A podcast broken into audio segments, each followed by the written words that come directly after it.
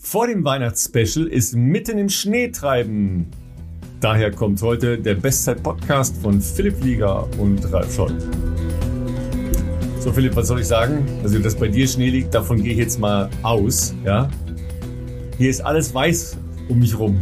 Es schneit. Ne? Leise rieselt der Schnee. Und das kommt im Rheinland echt selten vor. Ja, es ist minus vier oder sowas und das kommt auch echt selten vor. Ja, es ist Winter. Wie geht's dir, Wintermail? Ralf, also also, dass bei uns schneit, das ist jetzt tatsächlich nicht ganz verwunderlich. Ähm, man merkt ja schon hier oft den eisigen Ostwind hier in Regensburg. Äh, der Lichtschacht neben mir, der fühlt sich hier sehr konstant auf jeden Fall mit, mit Schnee, denn seit zwei, drei Stunden schneit es doch recht ähm, konstant und in großen Flocken. Also, das wird auf jeden Fall liegen bleiben. Wir haben schon seit mehreren Tagen ähm, recht frostige Temperaturen äh, unter Null. Gestern deshalb auch bin ich äh, äh, in der Früh ähm, aufs Laufband ausgewichen. Äh, war zwar nichts Spektakuläres, was anstand, sondern ein verhältnismäßig normaler Dauerlauf. Aber bei minus neun dachte ich mir, hm, muss vielleicht nicht unbedingt sein, draußen zu laufen. Ähm, dass es bei dir äh, schneit in, in Köln und äh, vor allem auch Minusgrade das verwundert mich tatsächlich. Ich dachte, bei euch ist gar nicht möglich, dass es unter 20 Grad haben kann ähm, umso mehr äh, bin ich da einigermaßen überrascht. Äh, seid ihr da, also muss ich mir die Szenen bei euch so vorstellen, wie die ähm, Aufnahmen, die man gerade aus Großbritannien kennt, dass ihr alle mit Sommerreifen so schön durch Köln durchslidet so oder wie, wie muss ich mir das vorstellen? Also erstmal ist es natürlich schon mal so, dass äh, selbst hier in dem äh, Arbeitsraum, wo ich sitze, äh, noch nicht mal die 20 Grad erreicht sind, weil ich oh natürlich oh den, die Heizung nicht anhatte. Ja, äh, hatte gestern Abend schon kurzfristig hier noch einen, äh, einen äh, Zoom-Call und dann war der auch nicht an. Und jetzt sitze ich ja auch schön in Schal eingemuschelt, ja, und in Doppel äh, Trainingsjacke, ja, weil das dauert dann doch bei diesen etwas älteren Heizungen hier eine Weile, ja. Was noch besser wird, nächste Woche bekommen wir eine neue Heizung, ja. Die Freunde von der Firma waren gestern da, sehr bewegliche Jungs, ja, hatten so im Schnitt 120 Kilo. Ja, ähm, haben es noch nicht mal geschafft, die Trittleiter zum Dachboden hochzukommen. Ja, okay. äh, ja, das machen wir dann schon. Ja, ich so, aha, da bin ich mal sehr gespannt. Drei Besichtig, Tage keine Heizung so wichtig. Woche. Drei Tage keine Heizung nächste Woche. Das ist ja. krass. Das ist schon dann, äh, ja, müssen wir halt irgendwie, keine Ahnung, ne, uns warme Gedanken machen. Nee, mit äh, Heizstrahlen irgendwie muss man das, das dann mal überbrücken. Aber also, meine, mit Handwerkern hast du ja genug zu tun, ja. Ähm, klar, man kann immer rausgehen und laufen. Ich war ja vorgestern Radfahren, das ist aber jetzt auch echt schattig bei dem Wetter. Ja, bei, ähm, bei den Temperaturen? Ja, ja, klar. Also du bist, wo unter Null war, dann bist du auch noch Rad gefahren? Nee, das ist nicht unter Null gewesen, das war okay, so drei okay, oder vier Grad, schätze oh, ich mal. Aber es ist trotzdem, ne? ist trotzdem frisch. Ja, das ja, ist trotzdem, ist trotzdem kalt, ja, klar, Zwiebelprinzip und äh, ja, gute Sachen irgendwie anziehen. Füße ist halt immer das Problem beim Radfahren. Schuhe wahrscheinlich, oder? Ja, aber die hatte ich äh, nicht an. Oh, okay. Das war auch Dann kenne ich noch einen Trick. Also jetzt kann ich ganz, ganz klug daherreden als totaler Radexperte, der ich natürlich überhaupt nicht bin. Ähm, ich habe gehört, falls mal keine Überschuhe, wer hat mir das denn gesagt? Das war irgendjemand, der tatsächlich Ahnung hat davon. Ähm, man könnte auch, falls man Alufolie zur Hand hat, die quasi vorne um die äh, Zehen sozusagen drum, dass das noch ein bisschen, aber ich weiß ja. nicht, ob du das hattest. Was auch super ist, was auch super ist, wenn man sich die Alufolie über den Kopf macht. da gibt es auch Spezialisten in diesem Land, die, die gerne mal mit Alu, Aluhüten unterwegs das werden, sind. Das werden offensichtlich auch nicht weniger. Also ich bin, Nein. Ja, also aber tatsächlich funktioniert das natürlich mit der Alufolie. Habe ich aber alles nicht gemacht. Ich habe tatsächlich dann noch ein paar ähm, von deinen Socken angezogen. Ah. Ja, äh, aber war trotzdem kalt. Na, das glaube ich, ja. ja. Man, bewegt die, man, bewegt die, man bewegt die Füße nicht. Ne, Hände geht sogar. Das ist halt okay. nur eine Frage der ähm, der korrekten Kleidung. Also wenn ich jetzt die Überschuhe anhabe, dann wird das wahrscheinlich gehen, weil ich überlege ja immer noch äh, Festive 500 zu machen. Sagt dir mmh. natürlich was. Hattest ja. du schon mal gemacht? War das letztes Jahr oder war das vorletztes Jahr? Nee, Sagt war vorletztes was. Jahr, war vorletztes Jahr. Ich habe es schon zweimal gemacht. Ne, also 500 Kilometer vom 24. bis zum 31. Okay, okay. So, das klingt jetzt nach Pillepalle, sind aber nach Adam Riese im Schnitt 68,5 Kilometer. Ja, sowas, also sagen wir mal. Wenn du einen Tag auslässt, dann hast du schon mal einen Tag, wo du ranklotzen musst. Wenn du einen Tag auslässt, hast du schon mal ein Problem. Ja, so ja, sieht's ja. nämlich aus. Weil das ist ja auch jetzt nicht so ein großer ähm, Zeitraum, in dem es überhaupt hell ist. Ja, stimmt. Ähm, so, dann ist natürlich äh, eine Phase wie jetzt, wo du dann richtig knackig Minustemperaturen hast, schon mal richtig problematisch. Wenn da noch Schnee liegt, dann wird das richtig. Äh, aber es kommt tatsächlich aus Großbritannien. Und da ist es halt ähm, natürlich gern genommen. Ist auf Strava links so eine weltweite Geschichte. Also die ich wollte gerade sagen, du kannst das natürlich bestimmt auch gerne auf Swift die machen. das natürlich alle. Ja, inzwischen kann man das tatsächlich auch auf Swift machen. Das ist, glaube ich, seit drei Jahren so. Mhm. nimmt natürlich dem Ganzen ein bisschen den ursprünglichen Reiz, ja, weil ja, also ist jetzt auch nicht so endlos geil, sich jeden Tag drei Stunden auf, äh, auf, auf die Rolle zu setzen zu Hause. Ja. Ähm, das ist dann auch eine Geruchsbelästigung für den Rest der Familie, so zwischen den, äh, zwischen so den Feiertagen neben, ist auch nur so halb geil, ja. Direkt neben Tannenbaum. Schön Ja, genau. Also deshalb, I don't know, ja. Ähm, aber ich gucke einfach mal, wie so die Mittelwettervorhersage ist und dann werde ich das entscheiden. Es gibt aber auch was für Läufer. Ähm, ich weiß nicht, ob das auch Festive heißt, aber ich glaube, es heißt Festive 100. Okay, 100 ja, also Kilometer 100, quasi. 100 Kilometer mhm. in dem Zeitraum. Mhm. Ist auch nicht Pillepalle, ja, wie alle wissen, die so schon mal 100 Kilometer, 100 Wochenkilometer gemacht haben. Ja, auch eben gerade, wenn es richtig kalt ist, äh, morgens, mittags, abends. Oh, ich habe übrigens noch eine schockierende Studie für euch, für uns, für, für alle. Das wird uns, ja, wird uns runterziehen für, für wahrscheinlich. Dich, für mich nee, auch für noch. Dich ist die, für dich ist die Studie eher gut, ja. Für mich ist sie schockierend. ja. Ich bin sehr gespannt. ja, das, ist, das kann so auch sein, ja. Also jedenfalls äh, so ein paar ähm, kleine Challenges zum Jahresende sind halt immer geil. Ja, dass man einfach mal sowas noch macht, ja. Und wie gesagt, als ich das erste Mal gesagt, gemacht habe, Festival verhandelt, habe ich total Schwein gehabt, weil da war es ähm, an fünf Tagen sonnig zumindest. Kalt halt auch, aber sonnig. Dann geht das. Ja, weil dann äh, fährst du halt schon mal, aber es ist trotzdem zäh, also so der Mittelteil. Ja, ich glaube, ja, selbst wenn, so nach drei, vier Tagen, dann äh, du lässt halt wahnsinnig viel Energie bei der Kälte. Ne? Ja, ich bin da jetzt, wie ja. gesagt, äh, das ist ja hier allgemein bekannt, nicht der, der ganz große Radexperte. Ich würde mal wahrscheinlich annehmen, ähm, dass wahrscheinlich die, die Pros, so wie du, dass ihr wahrscheinlich so ein Winterrad auch habt, weil selbst wenn es jetzt mhm. warm genug wäre, ähm, aber sagen wir mal schon Schnee liegt oder gerade bei euch in Köln Schnee liegt und das wird dann irgendwie wird geräumt, gesalzen und dann wird wieder, ist es vielleicht sogar frei, dass man jetzt fahren könnte draußen, weil kein Schnee liegt, aber dann hast du trotzdem ja diese dieses Salzwasser überall auf der Straße, kann ich mir jetzt nicht vorstellen, dass das so geil ist für so ein 10, 20.000, 30.000 Euro Fahrrad, was auch immer ihr da fahrt. Ja, klar, ähm, weil ich ja auch ein 20.000 20 Euro Fahrrad habe. Ne? Also habe ich natürlich, habe ich natürlich nicht. Wie halt alle Triathleten, ähm, ne? Also ich habe ja tatsächlich ein ein relativ äh, preiswertes Fahrrad sogar. Okay. Ähm, das und das tauscht halt dann einfach jedes Jahr aus, immer nach der nee, nee, nach dem Festival nee, nee, im Winter. auch nicht. Das ist immer das, ne, man muss immer das Vorjahresmodell kaufen. Ah. Ja. Weil der Preisdrop ist, so. ist wie beim Auto wahrscheinlich. Genau, genau. Ne? Das habe ich halt damals auch gemacht und dann war das halt für das Rad, was ich da habe, ist das wirklich ein extrem guter Preis gewesen. Unter 2000 Euro. Allein die, die Einzelkomponenten, ja, wenn man die jetzt einzeln kaufen würde, sind Wären teurer. teurer. Ja. ja. aber das, äh, das hat sich total gelohnt. Ich habe auch kein zweites Rad, ja, wobei ja die meisten inzwischen äh, mit Gravel unterwegs sind, also ja. mit dicken äh, Reifen. Habe ich aber nicht. Mhm. Ja, ähm, ich habe ähm, sonst ja nur ein, ähm, ein, ein Mountainbike, aber das, damit kommst du ja nicht voran. Du musst ja Kilometer machen. Ja, ja. Ja, also du bist schon darauf angewiesen, dass du Kilometer machst und äh, klar, ein Gravel kann natürlich da schon extrem helfen, gerade wenn es mal regnet oder so, ja, weil das ist ja. dann unschön äh, auf meinem Rad. Tatsächlich war ähm, diese Woche noch ähm, ein Geburtstag von einem ähm, Kollegen von mir, mit dem ich häufiger Rad fahre.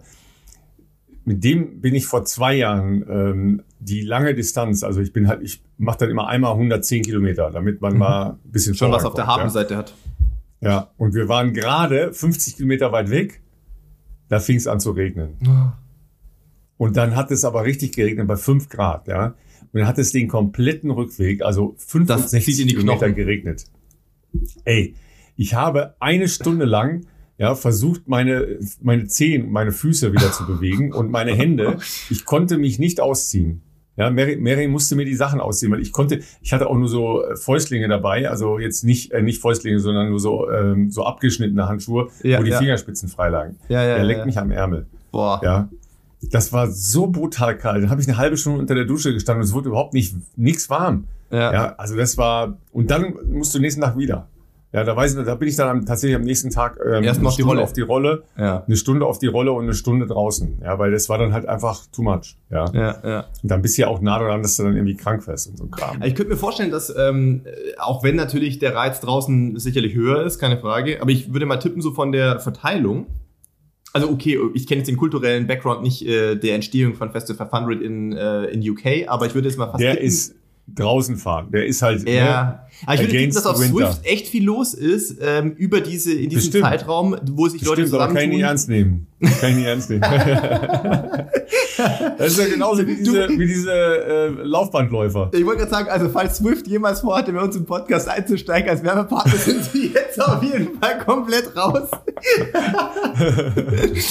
ja, man ähm, muss ja, also tatsächlich, äh, tatsächlich wird Festival 500 ja massiv auf Swift ähm, äh, gepusht.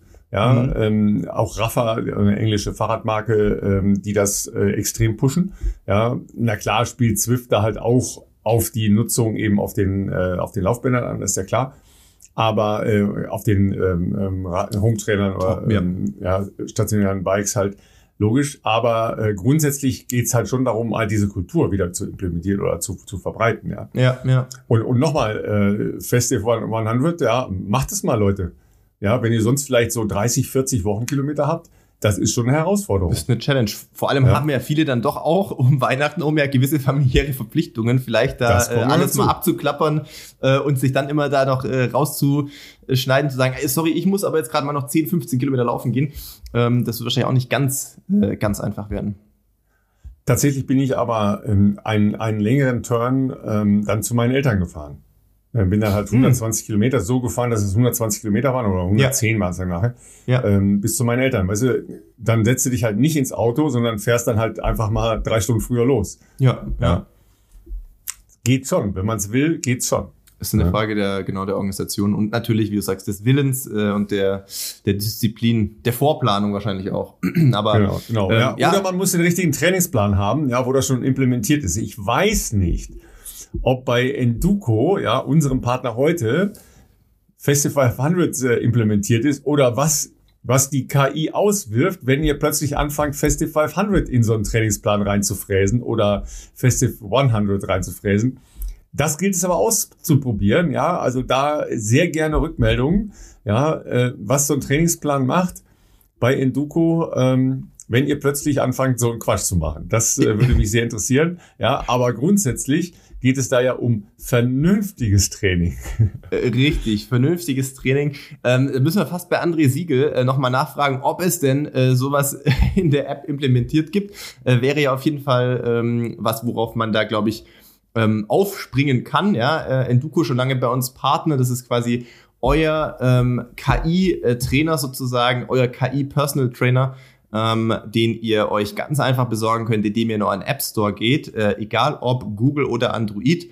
Dort könnt ihr euch äh, die Enduko-App runterladen und ähm, das ist eine Trainings-App, die sich ähm, entsprechend eurer Zielsetzungen, eures, ähm, sagen wir mal, beruflichen Alltags, familiären Alltags etc., ähm, äh, ja, euren Alltag adaptiert und entsprechend individualisierte Trainingspläne generiert. Ähm, wir kriegen vermehrt positive Rückmeldungen, dass äh, ja Leute aus unserer Community damit schon ganz gute Erfahrungen äh, gemacht haben. Beispielsweise jemand, der einfach noch nie äh, nach irgendeinem Trainingsplan trainiert hat, der vielleicht aber auch sagt, hey, ich habe irgendwie jetzt nicht eine Laufgruppe um die Ecke ähm, oder ein Personal Trainer ist mir zu teuer. Ähm, Enduku gibt es erstmal in einer kostenlosen Version. Könnt ihr euch das einfach runterladen. Da gibt es dann, glaube ich, auch eine äh, Trial-Zeit, wo ihr die Pro-Version ausprobieren könnt. Ähm, die Pro-Version kostet 15 Euro im Monat oder wenn ihr gleich ein Jahresabo abschließt, kostet äh, 10 Euro nur im Monat. Und ähm, genau, da könnt ihr eure komplette Saisonplanung mitmachen, äh, kriegt von der App Feedback, die fragt ab, wie geht's euch, äh, habt ihr heute gut geschlafen, habt ihr Stress etc. Und dementsprechend kriegt ihr eben keinen starren Trainingsplan, sondern einen Trainingsplan, der sich immer wieder auf eure Bedürfnisse entsprechend anpasst. Das Ganze ist natürlich kompatibel mit allen gängigen Geschichten wie Strava, Polar Apple Health und so weiter und so fort. Und ähm, ja, das Ganze, wie gesagt, gibt's in eurem ähm, App Store. Oder ähm, ihr könnt natürlich auch unseren Link nutzen, www.enduco.app-bestzeit-podcast, www.enduco.app-bestzeit-podcast. Und ähm, ja, passend dazu zum Ende unserer Werbeeinblendung für heute vielleicht auch nochmal ganz kurz ähm, ein kleines äh, Feedback zu den vielen, vielen, vielen Mails, die uns erreicht haben, äh, anlässlich äh, Jonas äh, wie soll ich sagen, großzügiger ähm, äh, Idee, seinen äh, Gewinn beim Enduko Crush ähm, sozusagen zur Verfügung zu stellen, weil er gesagt hat, er nutzt schon die Pro-Version, er ist super zufrieden mit der Pro-Version und äh, freut sich natürlich, dass er da auch was gewonnen hat, aber er würde gerne sein dreimonatiges äh, Pro-Abo gerne mal äh, weitergeben. Daraufhin haben sich wirklich viele von euch äh, bei uns gemeldet, die ja nicht sich selbst vorgeschlagen haben, sondern jemand anderen ähm, empfohlen haben, wo, äh, wo sie sicher waren, dass derjenige oder diejenige ähm, da, äh, dass man denen eine Freude machen könnte. Und es, ja, wie soll ich sagen, ich habe sehr, sehr viele Mails gesichtet und gelesen und grundsätzlich hat jede, jede Mail, jeder Vorschlag äh, wäre auf jeden Fall berechtigt gewesen, dass wir das da weitergeben. Aber wir haben halt nur diesen einen Code, jetzt, den der Jonas sozusagen uns äh, zurückgegeben hat oder gespendet hat. Insofern äh, mussten wir da eine Person jetzt auswählen. Die sind jetzt auch schon per Mail informiert. Ähm, ich denke, je nachdem, mal gucken. Ich weiß gar nicht, wie, wie, wie lang unser Vertrag mit Enduko ist, da müssen wir mit Felix nochmal sprechen. Aber falls wir natürlich auch zukünftig weiter mit Enduko zusammenarbeiten, dann denke ich, werden wir da bestimmt mal wieder so ein Community-Happening machen. Ähm, ähm, ähnlich dem, dem Crush oder wie auch immer, wo wir bestimmt auch mal für Neugierige dann ähm, so, ja, weiß ich nicht, drei Monats- oder Halbjahres-Abos äh, vielleicht äh, für die Pro-Version bekommen können. Übrigens, eins kann ich euch schon sagen, was äh, die KI und was euch auch jede Uhr sagen äh, wird, die, die ihr anhabt. Spätestens nach drei Tagen Überforderung. ja, im, also das ist auch was, auch, was. Auch beim, auch beim Laufen, wenn ihr, wenn ihr plötzlich euren Mount verdoppelt oder verdreifacht, das ist, äh, das kann ich euch ganz sicher sagen, dass das die Konsequenz ist. Es ist ja wirklich was Interessantes, was, ähm, da können wir jetzt noch nicht so viel vorgreifen. Also es gibt ja inzwischen verschiedene Sportuhrenhersteller, so würde ich es jetzt mal ausdrücken. Ich spreche natürlich sehr gerne von Polar ähm, die ähm, dieses ganze Schlaftracking und sowas, ähm, also auch natürlich die anderen Faktoren, wie hart du trainierst etc., wie das im Verhältnis zu den äh, Trainingsleistungen der letzten Wochen, Monate oder wie auch immer, wie lange du das eben schon nutzt, gefüttert hast, die können das in eine Relation setzen und die können natürlich dann auswerfen, dass, wie Ralf schon sagte, das ist jetzt eine Überforderung. Hängt dann auch zum Beispiel damit zusammen, schlaft ihr gut, schlaft ihr ausreichend, was hast du für ein REM gehabt, also Rapid Eye Movement, äh, wie, viel, wie lange ist deine Tiefschlafphase und so weiter. Also das ist also ich würde mal sagen, ich würde vor anderthalb, zwei Jahren habe ich da einiges auch noch so ein bisschen als Hokuspokus abgetan. Da, wo ich mir dachte, ja komm, ganz ehrlich, ich meine, die Uhrenhersteller, die müssen ja auch immer was Neues entwickeln, ob das so Hand und Fuß hat. Und es ist wirklich true. Und vielleicht, das können wir schon mal anteasern, wir werden demnächst äh, eine spannende ähm, spannenden neuen Partner hier im Podcast präsentieren können, wo wir ähm, genau auf so ein Thema, also Regenerationsoptimierung, und diesmal nicht äh, unter dem Aspekt Nährstoff und sowas, Nährstoffversorgung wie bei Athletic Greens, sondern auch eben dem Aspekt Schlaf mehr Raum hier einräumen werden. Denn äh, ich merke das ja gerade aktuell. Ich habe zu Ralf vorher schon gesagt, ich bin heute ziemlich durch. Die letzte Nacht war nicht so erholsam, sage ich jetzt mal. Und ähm, dementsprechend muss ich heute meinen Trainingsplan auch anpassen, weil das alles keinen Wert hat. Sonst äh, meine Uhr, ähm, wie soll ich sagen, äh, meine Polar war äh, wer eine Polaruhr hat, der weiß, wie das ungefähr aussieht. Das war rot. Also ein Strich, der eine Strich, der halt da sein muss, der war da, ja. Also dementsprechend, das war, also, also schlechter geht halt nicht. Und so fühle ich mich aber auch. Und ich habe das früher, ähm, wo ich, äh, wo ich da alles dachte, ja gut, das ist ein neues Gimmick, wer weiß, wie weit das ist oder so.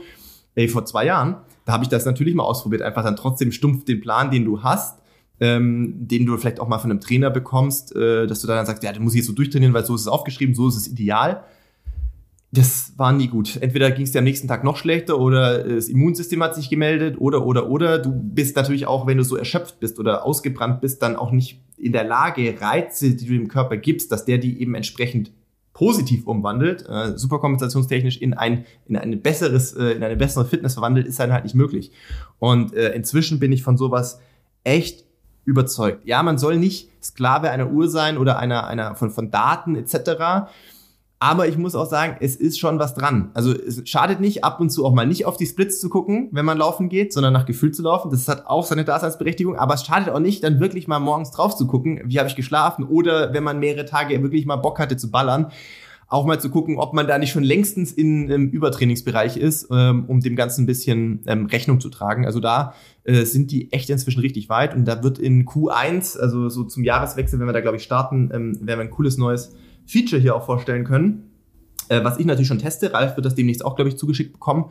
Und ähm, ja, Schlaf, wie gesagt, ist bei mir natürlich jetzt sowieso ein noch wichtigeres Thema als davor, um zu versuchen, Training ähm, und Belastungssteuerung eben noch in Balance zu halten, sagen wir mal.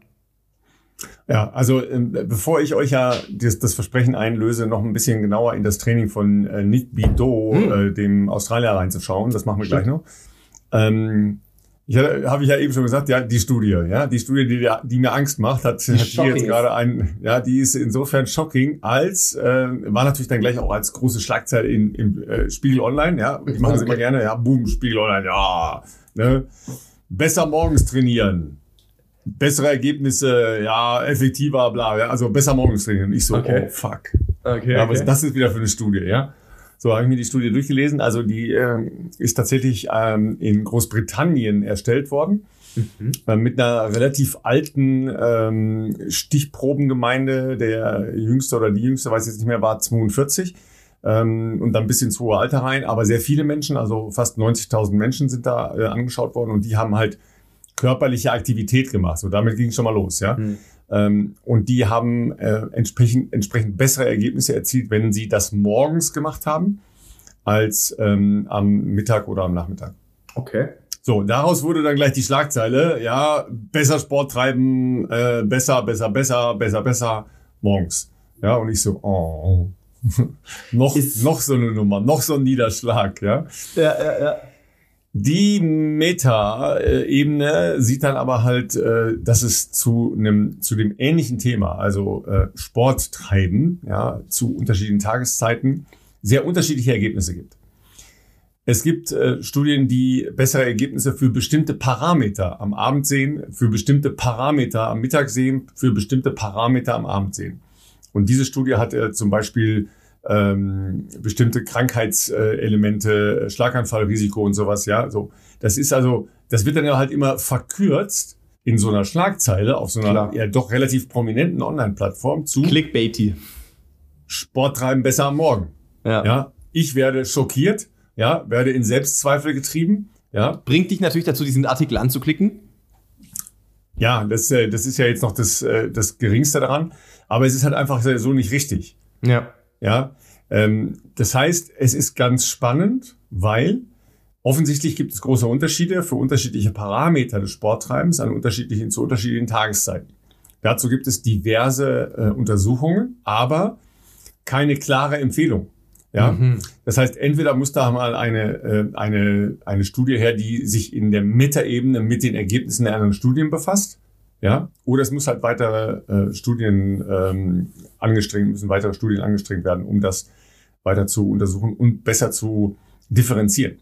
Ja, weil körperliche Aktivität von relativ alten Menschen in Großbritannien ist jetzt noch was anderes als Sporttreiben, so wie wir das vielleicht äh, uns jetzt gerade vorstellen. Ja, Nicht so repräsentativ. aber natürlich werden wir jetzt wieder alle schreiben, ja, morgens ist am allerschönsten. Ja, morgens gibt's eine Menge Sachen, die am allerschönsten sind. Laufen gehört für mich nicht dazu. Ja. Es ist für mich, muss ich sagen, also jetzt sowieso äh, in der neuen Situation als Vater, aber ich fand es auch zumindest in dem letzten ja, Jahr, anderthalb, wie auch immer, also dadurch, dass ich halt auch echt viele Sachen nebenher mache, nicht nur diesen Podcast, sondern auch sonstige Sachen äh, in Zusammenarbeit mit verschiedenen Partnern und so weiter und so fort und anderweitige Ideen verfolge, ähm, ist es für mich inzwischen echt, äh, oder hat es sich bewährt, ich, und da bin ich auch ganz ehrlich, ich bin jetzt auch nicht grundsätzlich der Typ, der morgens aus dem Bett springt und äh, total energized ist oder sowas. Also das vielleicht nach dem zweiten Espresso so langsam mal, aber ähm, davor ist es auch gar nicht so mein Naturell. Ich hätte früher gesagt, dass ich eher so ein Typ Langschläfer war. Ähm, ganz anders zum Beispiel als Barbara. Also Barbara, die ist, das ist Wahnsinn, die kann früh aufstehen, die, die, also die, wenn sie arbeitet, ne, ist der Wecker auf 5 Uhr und die steht auf, vorm ersten Klingeln fast schon. Also die hat so eine innere Uhr dann auch und ist aber auch total fit. Und ich kann zwar auch um 5 Uhr aufstehen, wenn ich mich zwinge und mit dreimal snoosen und sowas, aber ich fühle mich halt, als hätte mich ein Laster überfahren. Und wenn ich dann zwei Espresso getrunken habe, dann komme ich schon irgendwie schon klar. Ähm, zum Glück muss ich nicht ganz so oft um 5 Uhr aufstehen, aber ähm, ich habe inzwischen trotzdem auch, ähm, ja, wahrscheinlich, man wird erwachsen, man hat Verpflichtungen, denen man nachkommen muss. Also es ist schon so, ich versuche dann ein bisschen zu priorisieren im Tagesablauf. Das heißt, ich versuche zeitig aufzustehen. Ich kann dann nicht bis um 8 pennen, sondern ähm, ich versuche dann auch irgendwie in der Regel zwischen 6 und 7 aufzustehen. Und dann Prio Nummer eins ne, ist dann irgendwie mein Training durchzuziehen. Und dann hast du Zeit für alle anderen Baustellen, die an dem Tag noch anstehen. Und ich habe manchmal, zumindest in, in der letzten Zeit, äh, nicht das Gefühl gehabt, dass wenn ich sage, ich möchte am Nachmittag trainieren, dann ist es so unvorhergesehen, was noch so, was so am Tag noch reindroppt an Mails oder an spontanen Anfragen, die man noch irgendwie koordinieren muss oder noch ein spontaner Anruf, um den man sich kümmern muss. Klar, dann durch das Hausbauthema gab es ja auch, da wusstest du ja nie, äh, kommt heute Nachmittag noch jemand oder nicht, muss man da noch was anschauen und keine Ahnung. Also äh, long story short, ich fühle mich inzwischen zwar nicht geil, wenn ich früh aufstehe oder zeitig aufstehe, aber ähm, ich fühle mich dann gut, wenn ich zumindest das Training gleich mal durchgezogen habe, weil dann bist du halt irgendwie zwischen neun und zehn damit durch. kannst dann nochmal ein zweites Frühstück einnehmen, trinkst vielleicht auch nochmal einen Kaffee und dann hast du noch relativ viel Tag vor dir und man ist irgendwie innerlich aber auch schon ein bisschen zufrieden und äh, ruhig irgendwie so. Also irgendwie be beruhigt, würde ich sagen. In dem Sinne, dass man, ähm, dass man dann sagt, okay, was jetzt kommt, kommt noch und ähm, ich habe zumindest das schon für mich gemacht. Ähm, wird wahrscheinlich vielen anderen auch so gehen, die jetzt äh, vielleicht äh, das jetzt nicht als, als Job machen, äh, das Laufen, aber äh, grundsätzlich vielleicht sagen, hey, ich habe auch durch meinen Beruf und durch Familie und sonstige Sachen halt auch äh, viel zu tun. Oder ich möchte dann auch, wenn ich vielleicht von der Arbeit heimkomme, Zeit für meine Kinder haben oder sowas, keine Ahnung ähm, dass sie dann sagen, ich äh, versuche dann eben morgens für mich noch eine Runde Sport zu machen, wenn es denn möglich ist. Aber ja, also ich bewundere jeden, der das kann. Ähm, und ähm, ja, tue mich da nach wie vor noch schwer. Aber ja, das so aufschieben wie früher geht nicht. Also zumindest nicht, wenn du auch noch so ein richtiges Brett im Trainingsplan hast, wo du weißt, das ist halt jetzt irgendwie es ist halt ja, auch das, wirklich das, äh, das würde, also das fällt mir noch schwerer, ähm, mhm. morgens halt wirklich intensiv was zu machen. Das fällt mir noch viel schwerer. Ich laufe ein bisschen, also genau, man muss natürlich sagen, okay, intensiv, das ist dann auch nochmal wahrscheinlich zwei Paar Stiefel. Also ich glaube, es ist nochmal ein bisschen anders, wenn du ein intensives Training, also ja, wobei trainingswissenschaftlich, ja, wobei doch, ich glaube schon, wenn du so ein richtig 800 Meter Programm hättest oder so ein richtiges Sprintprogramm, das glaube ich ist auch noch viel krasser, weil es ja auf einer super hohen Intensitätsskala ist. Ich sag mal, Marathontraining ist natürlich, wenn ich sag irgendwas Schnelles, irgendwas Intensives, dann rede ich jetzt natürlich auch von Marathon-Pace oder Halbmarathon-Pace, aber ist natürlich auch äh, energetisch oder vom Stoffwechsel ein anderer Bereich wie so ein hartlaktazides Zeug irgendwie. Und äh, ich laufe halt heute auch nicht mehr zwei, drei Kilometer ein, sondern bei mir ist halt trotzdem auch so, ich laufe erstmal äh, wie letzte Woche hier beim Fahrtspiel erstmal gefühlt fünf Kilometer laufe ich erstmal ein nach 4,5 Kilometer habe ich das Gefühl, ich bin so halb wach. und dann fange ich mal mit den ersten zwei Belastungen an und dann groovt man sich so rein. Also klar, dann so nach zwei, drei Belastungen ist der Körper da und man ist irgendwie dann auch äh, so im, im Programm drin. Aber ich, ich, ich stelle mir das auch so vor, wenn du jetzt wirklich so ein, weißt du, so ein richtig, ich, ist schon lange her, aber wenn wir mal früher so 800 Meter Programme gemacht haben, waren es ja manchmal nur zwei Läufe irgendwie 500er All-Out und 300er All-Out. Und dann hast du auch nicht Zeit, dich in dieses Programm groß reinzugrooven. Du machst dein Aufwärmprogramm, du machst ein paar äh, Steigungen, du machst ein paar Abläufe, damit du einigermaßen ready bist und dann musst du es aber auch hinhauen. Und da musst du aber auch richtig Bock haben, bei den zwei Läufen dir richtig in die Fresse zu hauen, auf gut Deutsch. Also äh, da gibt's keinen sechsten, siebten, achten Lauf, wo du noch so ein bisschen dich reinsteigern kannst. Und das stelle ich mir auch richtig hart vor. Oder beim hm, Krafttraining vielleicht, wenn du ins Gym gehst und irgendwelche Maximalkraftsachen machst, dann ist es wahrscheinlich auch ein bisschen schwieriger, zu so einer frühen Morgenstunde so 100% schon am Start zu sein. Ich finde es beim Laufen, ähm, bei Easy-Läufen ist ja sowieso entspannt, da kannst du ja während des Laufens noch ein bisschen aufwachen oder hast Zeit aufzuwachen.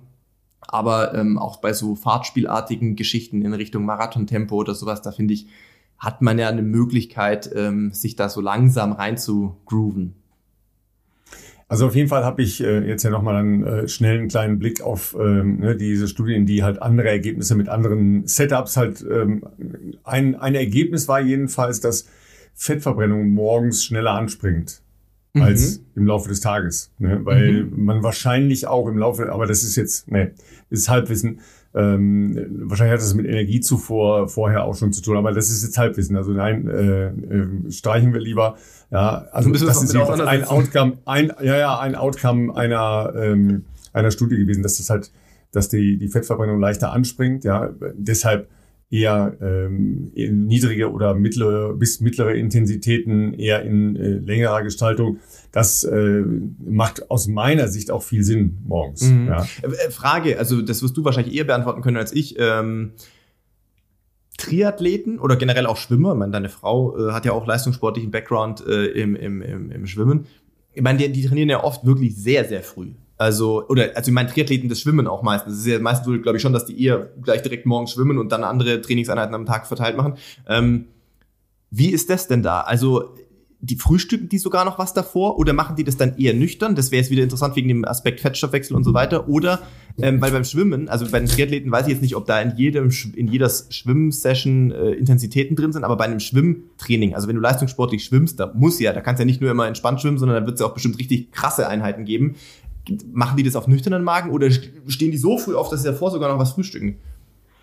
Also klar ist, wenn du intensive Sachen machst und du isst vorher nichts, ist das auf jeden Fall leistungsmindernd. Genau, genau, genau. Ja, also nicht nur für das, was du in der Trainingseinheit machst, sondern du brauchst sehr viel länger, um das zu, äh, zu regenerieren. Ja. ja, weil die Belastung für den Körper dann so immens viel höher ist. Ja. Ähm, ob ob Mary jetzt immer vorher gefrühstückt hat, wage ich zu bezweifeln. Mhm. Ähm, müsste ich aber nochmal tatsächlich konkret äh, nachfragen, weil ähm, das Training ja oft so früh ist. 6 Uhr im Wasser. Mhm. Also zum Beispiel in den USA war das so, ne? 6 Uhr im Wasser. Genau. Da musste dann ja schon sehr früh aufstehen, um jetzt substanziell sehr viel zu frühstücken. Ähm, das ist, glaube ich, auch Punkt, gar nicht unbedingt so. notwendig, ja, ähm, sondern es würde, glaube ich, reichen, wenn du die essen einen äh, Riegel und haben, einen, haben eine Flasche dabei mit einem Morten genau. oder was auch immer für ein Produkt. Genau. Das kannst du währenddessen genau. auch noch ja. auffüllen, so ein bisschen. Also, ja, ne, also, das nur als also Gedanke, also eher, aber das Eher, eher so gedacht, aber das, äh, das checke ich nochmal. Weil beim Laufen mache ich es ja ähnlich. Also beim Laufen sage ich jetzt ja. mal, wenn ich früh laufe, also wenn jetzt ein Workout ansteht oder ein Long Run oder sowas, egal ob der Long Run jetzt intensiv ist oder nicht, dann esse ich immer was davor. Aber wenn es jetzt manchmal wirklich ein stressiger Tag ist oder so und es geht jetzt nur darum, 20 Kilometer, ich sag jetzt mal, rumzupimmeln in 4-Minuten-Tempo oder sowas, ähm, einfach für mich jetzt locker, ähm, dann stehe ich auch manchmal auf, trinke einfach ein Espresso, ziehe mich an und gehe raus und laufe dann halt meine 20 Kilometer runter. Das ist aber nur im Verhältnis, Leute. Also das ist natürlich für mich einfach in einem Bereich, wo ich da irgendwie im 130er Pulsbereich bin, also sehr, sehr nieder, nieder. Und dann kann ich das auch mal machen und dann wird danach gibt's ein großes Frühstück. Aber das wäre jetzt halt einfach interessant. Da kann, kann ich mich ja gar nicht reinversetzen, weil ich halt so ein Nicht-Schwimmer-Typ bin. Wie es denn ist, fünf Kilometer, die oder fünf, wahrscheinlich schwimmen die sogar noch viel mehr bei sowas, so Einheiten, ob die das dann auch einfach nüchtern machen. Du bist ja zeitlich schon auch eine Weile im Becken und so. Ja, ja, also die, die, die Energetik ist da natürlich längst so, dass man das halt alles nicht ohne, ähm, mhm. ohne Ernährung oder ohne äh, Energiezufuhr machen sollte äh, unterwegs. Ja, über Nüchtern-Training haben wir ja hier schon oft gesprochen. Das, äh, das kann man mal machen, aber wirklich nicht, äh, nicht jeden Tag. Mhm. Ja, weil es halt einfach zu viel ähm, an, an Substanz den Körper kostet. Ja. Ähm, warum äh, alle Schwimmer auf der Welt mitten in der Nacht trainieren müssen, I don't know. Das ist krass, ähm, oder? Ja, vor allen Dingen, also sagen wir mal so, Schwimmen fängt ja relativ früh mit dem Leistungstraining an. Ja. Da hast du in der Regel das Thema Schule. Ja. Dass man es ähm, noch vor der Schule machen kann, quasi. Genau, ja. ja. Da, deshalb ist das, ist das irgendwie mal so angelegt. So, so ist mein Gefühl, ja. Äh, ohne dass ich das jetzt auch historisch genau belegen könnte, aber so ist mein Gefühl. Vielleicht, weil die auch halt nicht so, so viel Bahnen so am Nachmittag wurde. haben, wenn, wenn das Bad öffentlich dann wäre, oder ist das Also nicht das, so? äh, das, das gilt ja jetzt nur für äh, unterausgestattete Gemeinden, äh, wie es in Deutschland zahllose gibt, ja. Aber mhm. das gilt ja in anderen Nationen nicht und die trainieren okay. aus. Okay, ja. okay. Ähm, also das hat eher mit, äh, mit, mit Schule, Ausbildung und solchen Geschichten zu tun, ja, weil die Leute eben mit äh, 13, nach, mit, mit äh, 10, 12, 13, 14, 15 anfangen, sehr, sehr viel zu trainieren. Mhm. Und dann zweimal am Tag zu trainieren und dann kriegst du das kaum anders unter, wenn du dann ja. noch Schule und ähm, ähm, dann später auch Uni da irgendwie unterbringen musst. Dem passen sich jetzt viele Triathleten ja an, weil das ja auch sehr viele berufstätige Menschen sind oder halt auch heavy berufstätige Menschen sind die dann genauso ja überlegen müssen, so, wo packe ich jetzt was hin? Ja, und dann ist halt morgens eine Stunde schwimmen gehen ähm, oft der Entwurf, dass sie halt sagen, okay, ich gehe morgens eine Stunde schwimmen. Ja, oder die drehen es halt um und machen halt morgens die Stunde laufen und gehen dann abends schwimmen. Ja, also das äh, gibt sicher beides. Aber äh, bei Schwimmern ist das schon krass. Ja, also die, äh, dieses 6 Uhr da im, im Wasser sein. Ähm, und das würde ja, ähm, klar, wenn du zur Schule gehst, dann, dann musst du spätestens um 6 Uhr im Wasser sein, weil sonst kriegst du es gar nicht hin. Schaffst es nicht zu Schulbeginn, ja. ja. Also selbst wenn du dann eine Stunde schwimmst, was jetzt nicht so viel ist für Schwimmer, ja. Und klar, die machen natürlich nicht nur ähm, regeneratives Zeug da ähm, am, am Vormittag, das, das sind auch schon Einheiten. Ja, ja. Aber selbst im Profibereich, ja, also wenn du jetzt ja mal dann Profis nimmst, da könntest du ja dann später trainieren. Ja, selbst die trainieren oft dann auch noch früh morgens. Ja, also ich kenne, ich kenne, ich kenne einige, äh, die das nicht gemacht haben. Ja, also eine, eine sehr gute deutsche Schwimmerin, eine sehr, sehr, sehr gute deutsche Schwimmerin, die hat das dann nicht gemacht, die hat dann später trainiert, weil sie auch jetzt nicht so der Early Bird war. Ähm, aber ähm, bei vielen ist das dann halt einfach so drin und auch in den Abläufen für die Trainer und für die anderen Gruppen und möglicherweise für andere Gruppenmitglieder, die sind dann halt nicht alle Profis, sondern haben eben auch noch eine Ausbildung oder so und dann trainiert man doch wieder früh. Ja, äh, ist so ein, schon für mich ein Ausschlussprinzip. Ist schon Thema Kenia auch. Also da ist ja wirklich auch so, dass die die aller aller allermeisten Trainingsgruppen ich nehme jetzt mal die Gruppe von Julian Wanders, wo ich jetzt auch gerade wieder sehe, dass der Amanal äh, Petros viel mittrainiert und ähm, da sind ja wirklich die, die, zumindest die Tage der Kerneinheiten, ja, wobei sogar eigentlich auch die von den Easy Days, dass die sich um 6.30 Uhr da treffen zum Laufen. Es klingt 6.30 Uhr nicht so ganz früh, aber man muss auch sagen, in Kenia ist halt bis 6.30 Uhr, zumindest im Januar, Februar, ist halt auch stockfinster. Also du läufst eigentlich im Stockfinsteren erstmal zu diesem Treffpunkt und ab 6.30 Uhr dämmert es so ein bisschen oder geht die Sonne langsam auf, dass du vor dir ein paar Steine siehst, so ungefähr. Deswegen noch früher geht tatsächlich nicht. Wenn aber ein Workout-Day ist, dann sind wir ähm, oft 4.45 Uhr aufgestanden und um 5.30 Uhr sind wir irgendwo hingefahren. Dann warst du um 6 Uhr vielleicht an der Moiben Road und dann bist du aber im Scheinwerferlicht der, dieser Minibusse, mit denen wir da hingefahren sind, bist du eingelaufen. Also noch im Stockfinsteren einfach. Und da habe ich auch schon oft, und habe sogar mit Renato, äh, mit Renato Canova gefachsimpelt, wo ich gesagt habe, Renato, du bist seit 30 Jahren hier, das reicht ja gar nicht warum? Und dann hat er gesagt, das hat er, hat er auch nie verstanden, warum man wirklich bei den meisten Leuten, die da sind, ob jetzt gut verdienen oder nicht so gut verdienen. Die Leute, die in Iten leben und da trainieren, sind schon viele natürlich irgendwo Profis oder haben jetzt keinen festen Job drumherum, wo er gesagt hat, die könnten den ganzen Tag trainieren.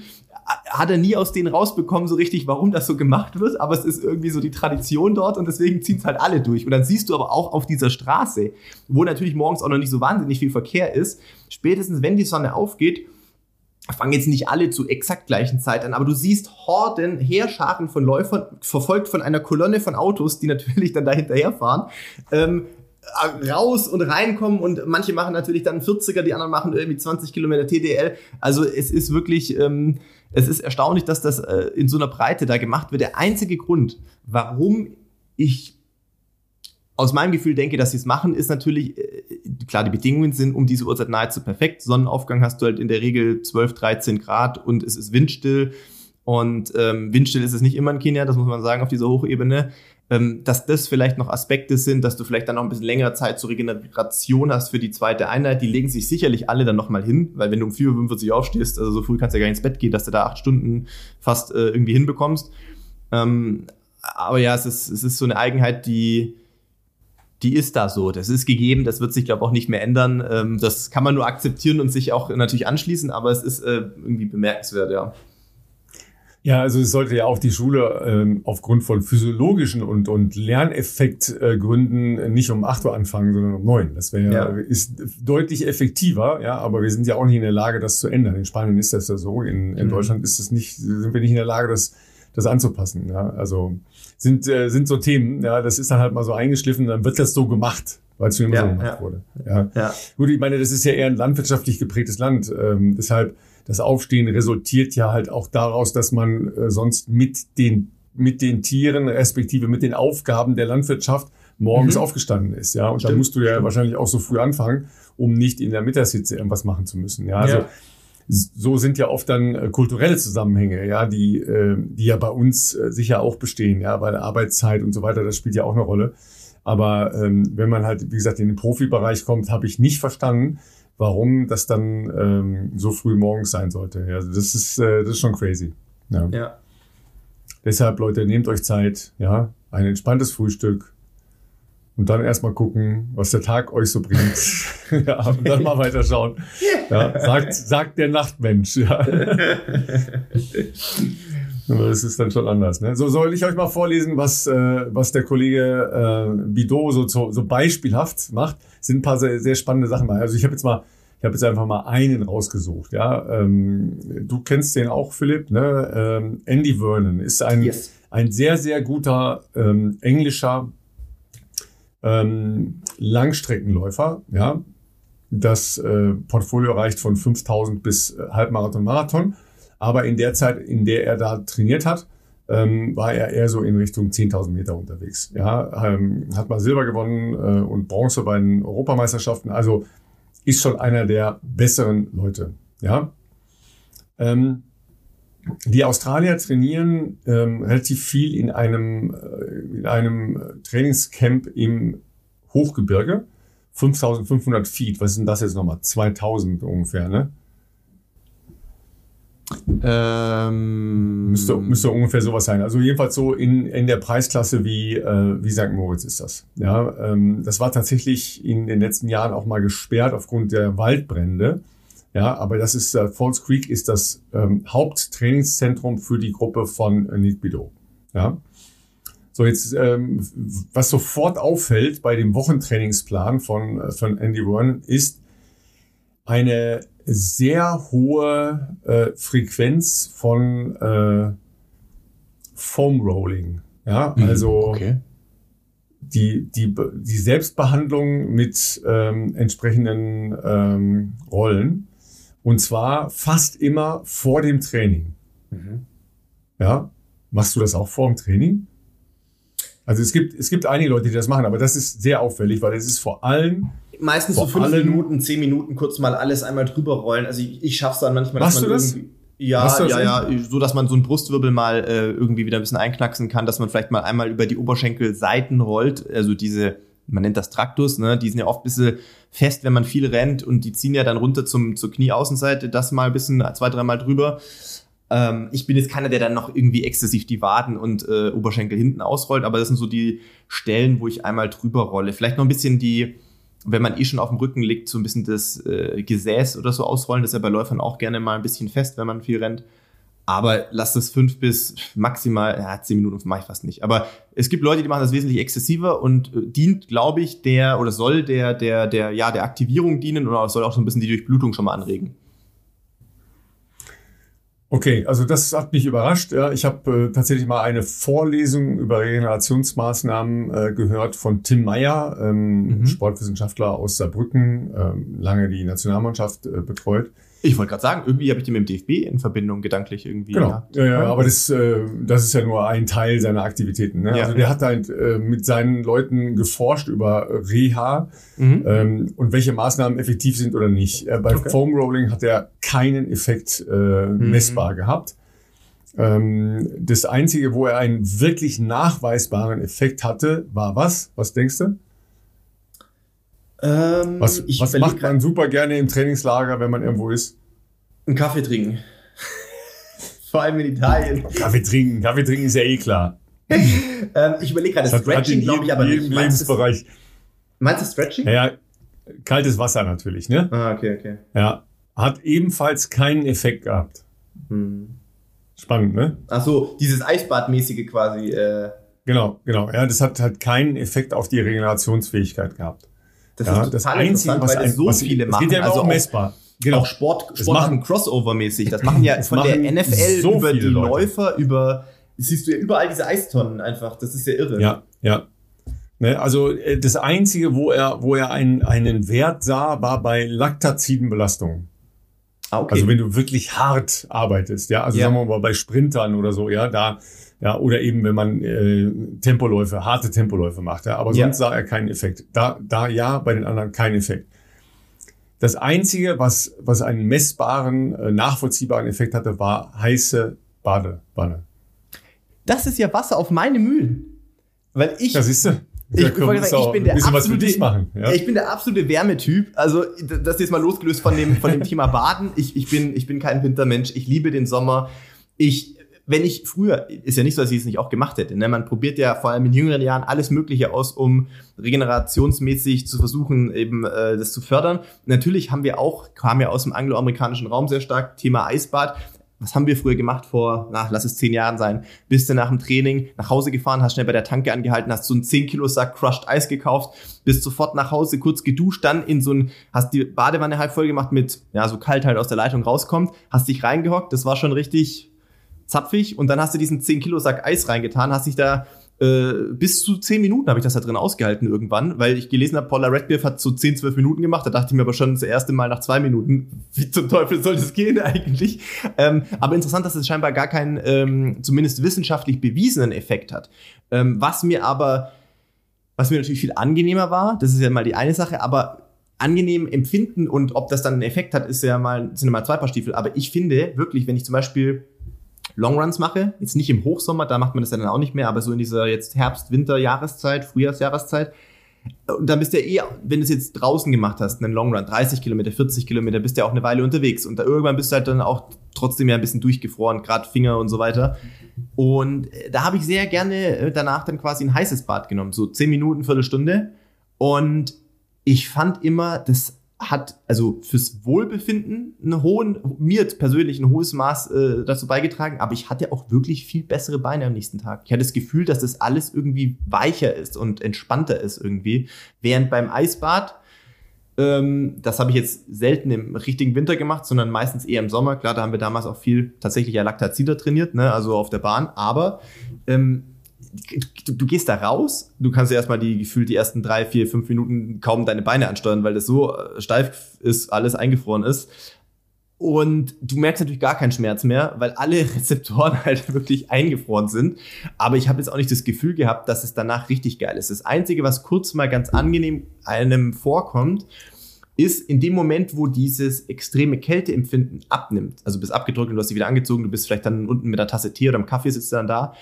Irgendwann findet ja dann so eine Art, ich sage jetzt mal gefühlte, ich weiß nicht, ob das wirklich so ist, aber gefühlte Hyperdurchblutung statt. Ihr kennt das alle, ihr habt vielleicht draußen mal äh, seid ihr draußen, es hat Minusgrade, ihr habt, ihr habt einen Schneemann gebaut ohne Handschuhe, das ist ein gutes Beispiel, und ihr habt richtig eisige Hände. Und dann geht ihr irgendwann rein und nach drei, vier, fünf Minuten wieder drinnen fängt es ja an, dass die richtig, richtig heiß werden, die Hände.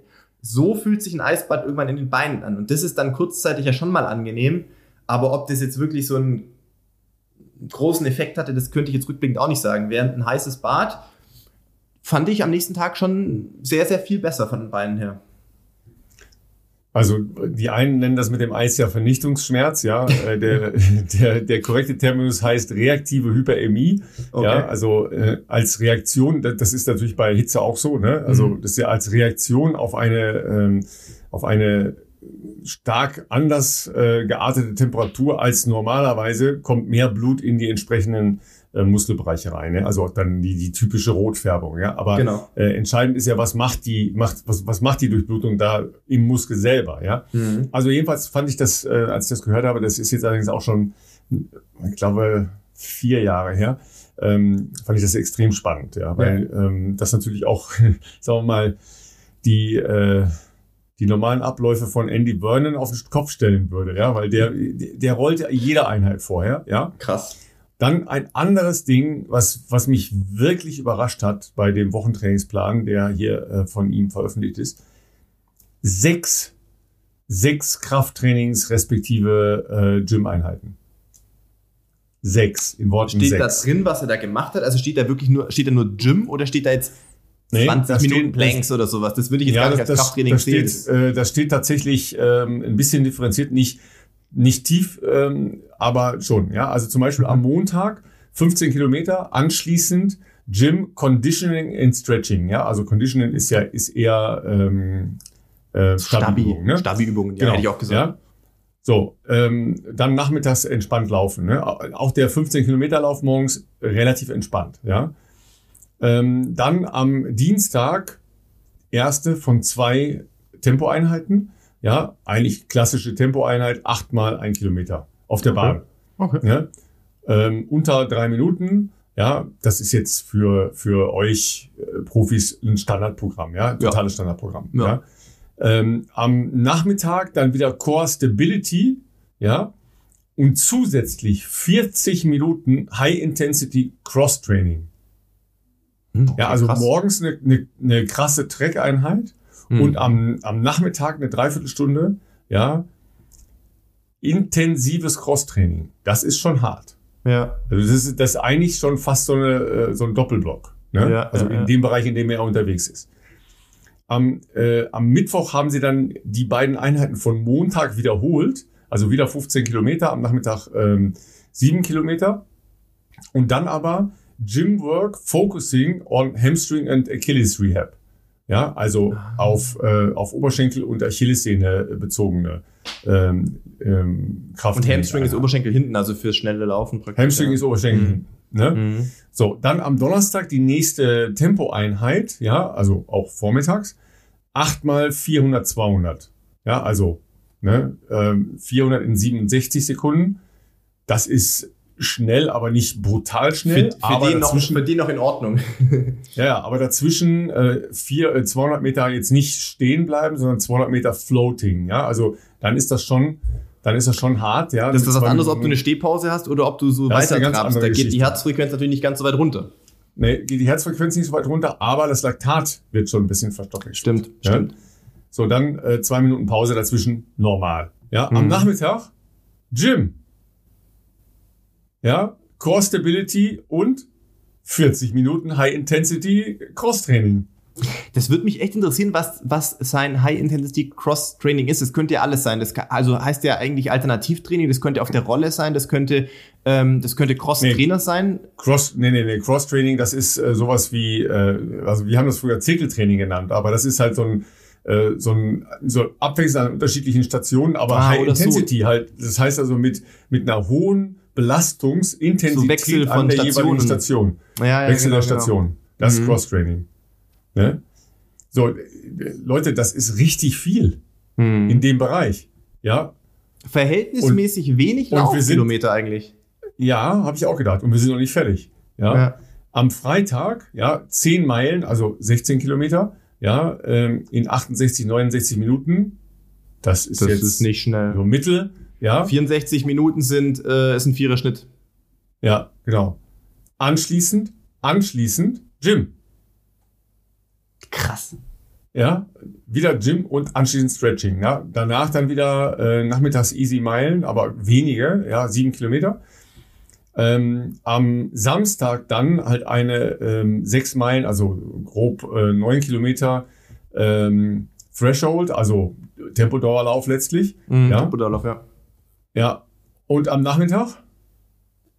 Lass mich raten, er ist wieder im Gym nach seinem Gym, Schwellenlauf. Gym und Crosstraining. das ist doch Wahnsinn, oder? Na, ist also das ist ja. schon, das ist schon ein wirklich sehr anderer Ansatz. Ja. ja. Das ist ein also sehr zwei, drei Gym-Einheiten gibt es durchaus Leute, die das ja auf jeden Fall machen. Ja, also zwei aber wir sind hier bei sechs. Sogar noch, zwei ist normal, aber hier bei, ja. bist du ja bei sechs. Das ist schon, ungewöhnlich. Ja. Und vor allem, der kann ja wahrscheinlich, ich weiß nicht, ob eine, eine, eine Summation der Kilometer äh, unten steht, aber das können ja kaum 140 Kilometer gewesen sein, gelaufene Kilometer, weil er ist ja kaum über 20 Kilometer an so Tagen gekommen. Ja, also dann, am Sonntag kommt dann noch der Long Run dazu. Ne? Okay, okay, das, das, ja, das also äh, zwei Stunden, zwei Stunden Long Run. Aber was ist zwei Stunden Long Run? Ja, äh, ja, also wenn er vier, wenn er einen Viererschnitt rennen lass, würde, lass dann sagen, ist es 30 sagen, Kilometer. 20 oder 30. Ja, genau. Ja.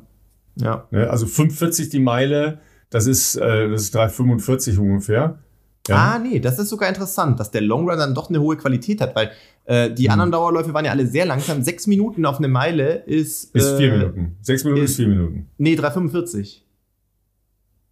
Ah, dann ist es schnell.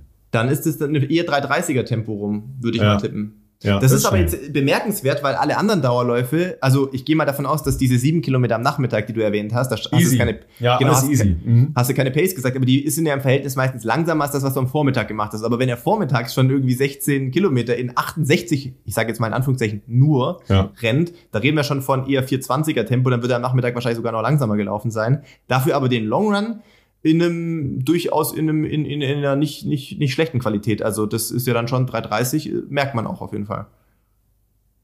Ja.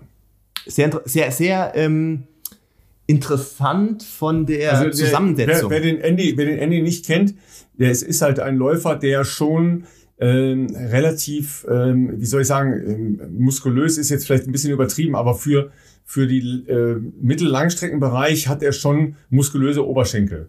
Ja, ja, Also es ist schon, jetzt kompakt ist auch das falsche Wort. Der ist halt muskulös. Wenn, wenn man den jetzt zum Beispiel neben so einem Farah sieht, der, der ganz schlank ist, hat der schon wirklich deutlich Beine. Ihr könnt ja. einfach mal Andy Vernon bei Google eingeben. Also ich habe jetzt gerade den englischen ja. Wikipedia-Artikel offen. Ähm, also hier steht, das ist natürlich jetzt auch nicht immer aktuell. Ich könnte jetzt nicht sagen, was in meinem Wikipedia-Artikel an Gewicht und so steht, aber ähm, hier steht zumindest mal Größe 1,80 Meter, also ist auch kein, kein kleiner mhm. Läufer ähm, und 74 Kilo. Das denken sich ja, viele das, zu Hause, hey, 74 ich, Kilo ist ja gar nichts, aber auf ja, die Größe... Das habe ich hier bei der, bei der Trainingswoche ist das auch, auch so genau. genauso angegeben. Wenn, ja. ihr müsst das halt, ihr müsst euch ihn vorstellen im Vergleich zu, wie, wie Ralf ja schon gesagt hat, ähm, wie zu einem Mo Farah, zu einem äh, Elliot und solchen Leuten, die sehen halt, also da dagegen sieht er aus wie ein Bodybuilder so ungefähr. Vor allem, ich habe hier so ein schönes Crossfoto von ihm, wo er äh, offensichtlich Großbritannien vertreten hat äh, in Edinburgh und ähm, da, da sieht man halt auch sein, sein Oberarm, sein Bizeps. Er hat ein bisschen eher so eine Triathlon-Statur, würde ich jetzt mal sagen, auch vom, das stimmt. vom Kreuz ja, her. Das stimmt. Äh, was ja. natürlich alles total austrainiert ist, nicht, dass wir uns hier falsch verstehen, aber er ist jetzt eher ein, ein kräftiger Läufer, ist auch ein sehr, sehr, sehr guter Crossläufer mal gewesen. Ja, ähm, ja absolut. Ja. Was ja auch oft äh, die Hindernisläufer sind. Ich glaube, er ist nie Hindernisse ja. gelaufen, aber zum Beispiel haben wir mit Steffen Ulitschka ja damals auch, auch drüber gesprochen. Steffen ist ja auch eher ein Läufer immer gewesen, der der, der, der, der, der gut gebaut war, also kräftig war einfach. Die, die brauchen ja auch diese Kraft, um über Hindernisse zu springen und dementsprechend oft auch sehr gut in so tiefem Geläuf äh, wie, wie eben bei Crossrennen zurechtkommen, ja. Ja.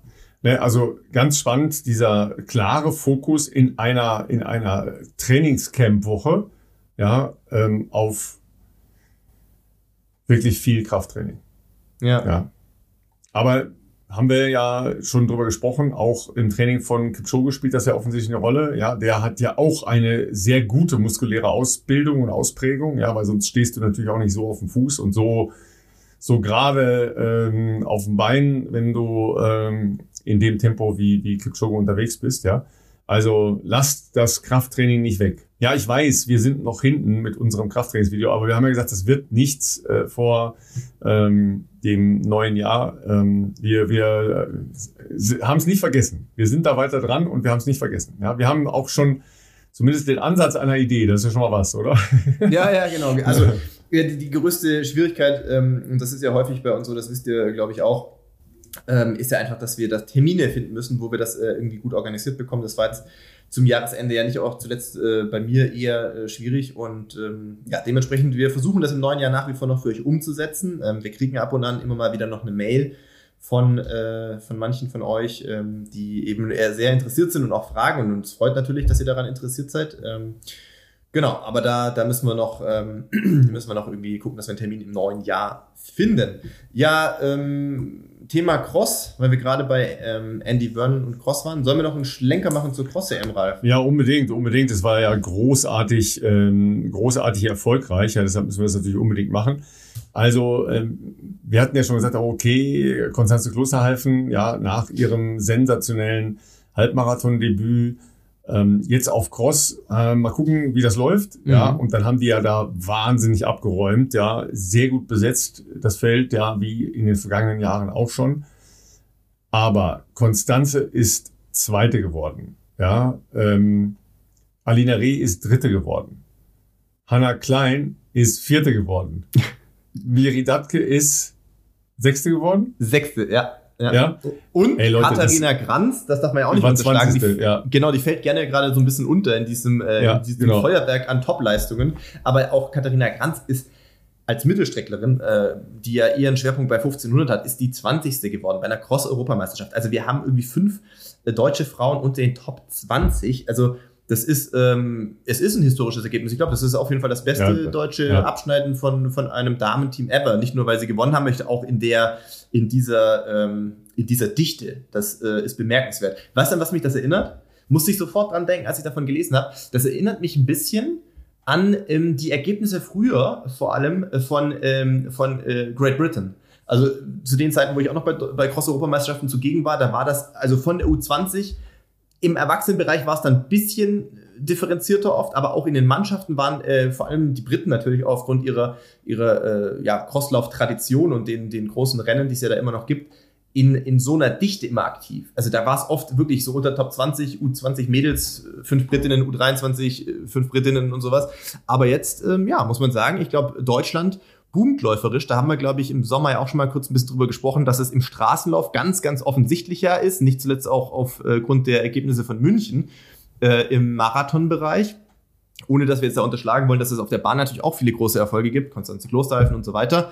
Ähm, aber ich glaube, was viele, ähm, vielleicht auch mangels Medialität, äh, ein bisschen vergessen, bei einer Cross-EM oder nehmen wir eine Cross-WM, kannst du nehmen, was du willst, aber bei einem Cross-Ereignis, internationalen Cross-Ereignis, wie es jetzt hier der Fall war, das ist eigentlich, ich finde, so ein Abschneiden ist insofern noch bemerkenswerter, weil sich ja verschiedenste Disziplinbereiche hier treffen. Ähm, also es ist nicht so, dass du da in deiner präferierten Disziplin antrittst, sagen wir mal Konstanze über fünf oder über zehn oder die Miri Datke oder wer auch immer über Marathon. Da hast du ja auch schon eine hohe Konkurrenz auf äh, sowohl kontinentaler wie auch globaler Ebene. Aber im Cross ist es ja so, dass wir, bestes Beispiel ist das deutsche Team, eine Katharina Kranz haben auf Platz 20, die eigentlich spezialisiert ist auf 1500. Ähm, und äh, du hast eine, eine Konstanze Klosalfen über 5 und 10, die ganz vorne mit dabei ist. Du hast eine Miri Datke, die Marathon läuft. Also diese Konkurrenz, ähm, auch mangels alternativen Cross-Saison ist nun mal jetzt so die Zeit, äh, wo viele dann auch sagen, hey, ich nutze das, um mich hart zu machen für die neue Saison. Da treffen halt die unterschiedlichsten Disziplinbereiche äh, aufeinander. Und ähm, so gesehen ist eigentlich, finde ich, die Konkurrenz noch viel höher, als es sonst manchmal draußen äh, irgendwann im Sommer ist. Und umso bemerkenswerter ist es dann, wenn, wenn, äh, wenn man so gut abschneiden kann. Ja, ich weiß nicht, hast du das Rennen gesehen von den Frauen? Ähm, das war halt ganz spannend. Das muss ich jetzt ja. zu meiner Schande gestehen. Ich habe am Wochenende gar nichts mitbekommen, weil ich war, wenn, wenn war ich trainieren, äh, habe auch mal wieder 30er gemacht oder äh, war dann mit, ähm, mit Barbara und, äh, und, äh, und Mila draußen unterwegs. Äh, spazieren waren wir länger, aber live habe ich leider gar nichts mitbekommen. Ich habe nur die Ergebnisse nachgelesen ist natürlich die noch bessere Beschäftigung, ist ja klar. Aber ähm, ich glaube, man kann es halt auch noch abrufen bei YouTube. Also die deutschen Frauen haben dem, dem Rennen schon einen Stempel äh, aufgedrückt, mhm. ja. Und es ging dann letztlich nur noch drum, ähm, schafft es äh, die, die Norwegerin Grufdahl, Klammer auf, Hindernisläuferin, ja, Klammer zu, da ihren Titel zu verteidigen, ähm, weil die war die Titelverteidigerin oder nicht. Und äh, die Entscheidung ist dann letztlich äh, gefallen auf ähm, einer Bergabpassage. Mhm. Ja, da hatten äh, Konstanze Klosterhalfen und Grufdahl schon die anderen abgestellt. Ja, ähm, und dann ist äh, die Entscheidung auf dieser Bergab-Passage gefallen. Ich weiß nicht, wie dir das geht, aber Bergablaufen hat relativ wenig mit läuferischer Leistungsfähigkeit zu tun, sondern eigentlich ist das sogar ein bisschen, ich weiß nicht, eine Mutfrage, ja, sich überwinden zu können, einfach auch. laufen zu lassen. Ja, und auch man Kraft. muss das natürlich auch halten. Man muss das natürlich auch halten können, klar. Aber dennoch, du musst ein, ein Zutrauen ja haben, dann nochmal in einer Ermüdung deutlich zu beschleunigen, indem du genau. einfach bergab läufst. Ja? Genau. Und Vertrauen, und das dass deine Oberschenkel das tragen dann auch im ja, besten Falle. Oberschenkel ist das eine, das andere ist natürlich einfach Füße und, und Gelenke. Ja. Ja. Ich habe viele Stürze und, äh, auf einem Highlight-Clip von äh, auf Instagram genau. von der Cross habe ich viele Stürze gesehen, gerade bei solchen schmierigen Bergabpassagen. Ja. Ja, und da hatte, ähm, ich weiß nicht, also auf jeden Fall hatte Groove da ein bisschen mehr Zutrauen in, in ihre Fähigkeiten darunter zu laufen. Die ist halt auch kleiner als äh, Konstanze.